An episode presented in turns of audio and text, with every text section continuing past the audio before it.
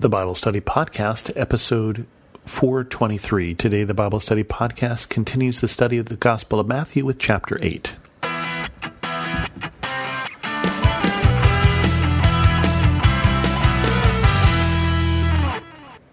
Welcome to the Bible Study Podcast. I'm your host, Chris Christensen. We continue on with Matthew chapter 8. Jesus is done with the Sermon on the Mount and he comes down and he starts to do work. Jesus heals a man with leprosy. When Jesus came down from the mountainside, large crowds followed him. A man with leprosy came and knelt before him and said, Lord, if you are willing, you can make me clean. Jesus reached out his hand and touched the man. I am willing, he said, be clean. Immediately he was cleansed of his leprosy. Then Jesus said to him, See that you don't tell anyone, but go, show yourself to the priest, and offer the gift Moses commanded as a testimony to them. So Jesus gets right back to work. He gets back to work with healing. He will heal a number of people in this particular chapter. We have three different healings and uh, the restoring of a demon possessed man, all covered in this chapter here after he comes down from the mountain.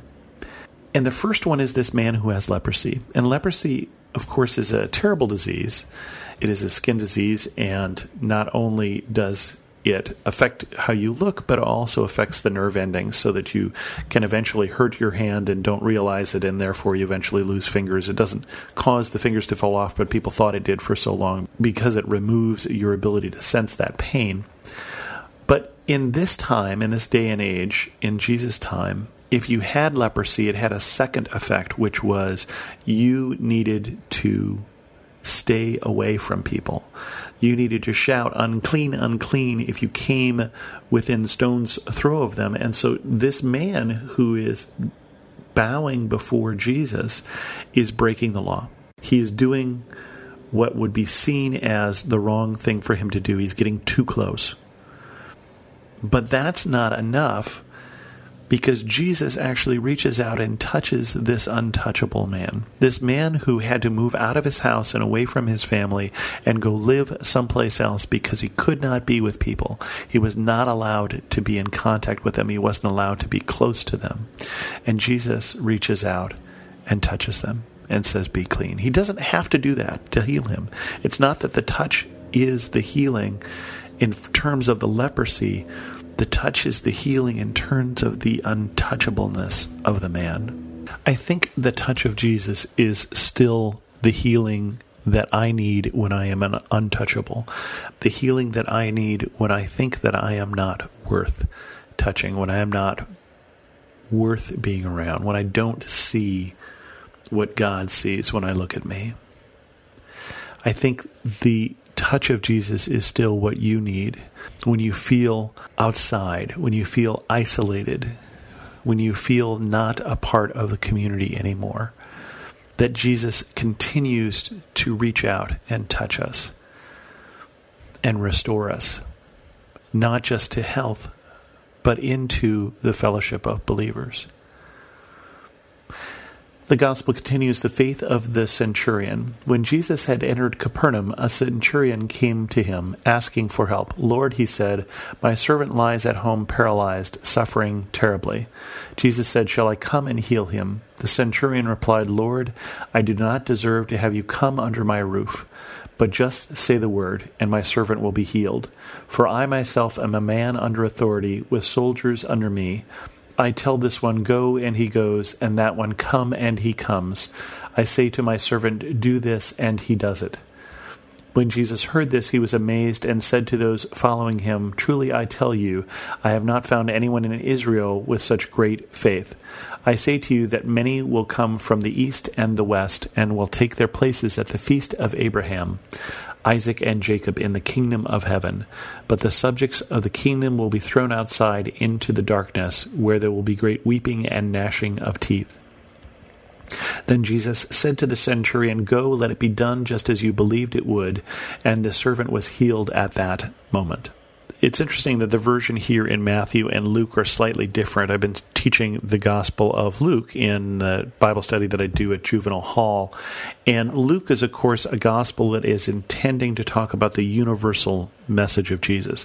Matthew is aimed at the Jews, and Luke more at the Greeks and at the rest of us who are non Jews.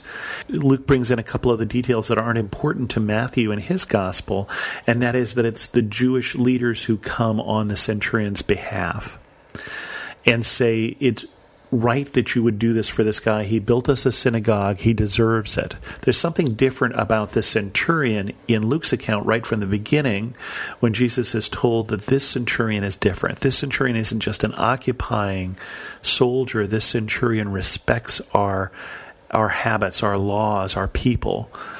You should do something for him in Matthew's account, he doesn't include that part of the story because it's not critical to the story that he's telling here, but he just focuses on the faith of the centurion and says there's a centurion and there's a servant.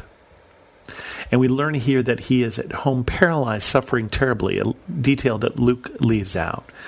The interesting thing, of course, too, is that the centurion cares.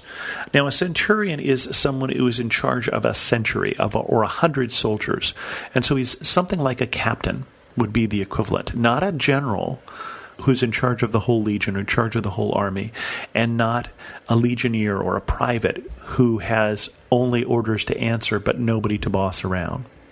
The centurion is somewhere in between. He's middle management.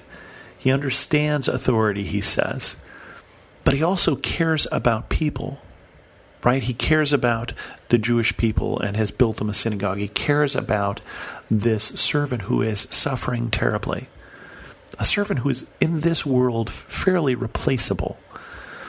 But not to the centurion. The centurion goes out of his way and comes to Jesus and says, Please heal my servant.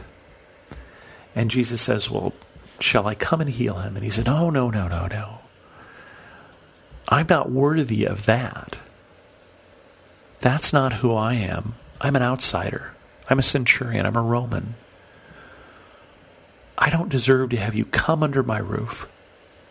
Talk about humility. This is somebody who is a very powerful person. And he says, No, I'm not worthy of that. But he said, I understand authority. I know the way things work. If you give orders, you are someone with authority, is really what he's implying. If you give orders, orders will be carried out just like when the general orders me to do something, I will do it. Just like when I order the legionnaire to do something, he will do it. If you say the word, Remember how I said that man with leprosy? The touching of the leper was not to clear the leprosy. The centurion understands that Jesus has the authority to cure even from a distance. He just has to say the word, even if he's not physically with the servant, as he is not physically with us. He says, You say the word, and it'll happen. And Jesus says, Where have you seen anybody with faith like this? In all of Israel, I haven't seen anybody with faith like this. I tell you, the people will come from the east and the west in that, in that feast with Abraham. And there'll be people outside. And the implication is unlike this centurion, the centurion who will be inside because he believes. And Jesus does. Jesus says, Be healed. And at that very moment, we're told, at that very moment, the servant is healed. Jesus teaches with authority. That's what they said at the end of last chapter, right? At the end of the Sermon on the Mount, they were amazed that he taught with authority. Jesus heals with authority. Jesus has authority. Jesus has authority over us. Jesus has authority over the things that affect us disease, disaster, misfortune, calamity. Jesus has authority. Take your troubles to him. With that, we're going to end this episode of the Bible Study Podcast. If you have any questions, send an email to host at thebiblestudypodcast.com, or better yet, leave a comment on this episode at thebiblestudypodcast.com. You can also follow me on Twitter, Pinterest, or Instagram at Chris2X. And as always, Thanks so much for listening.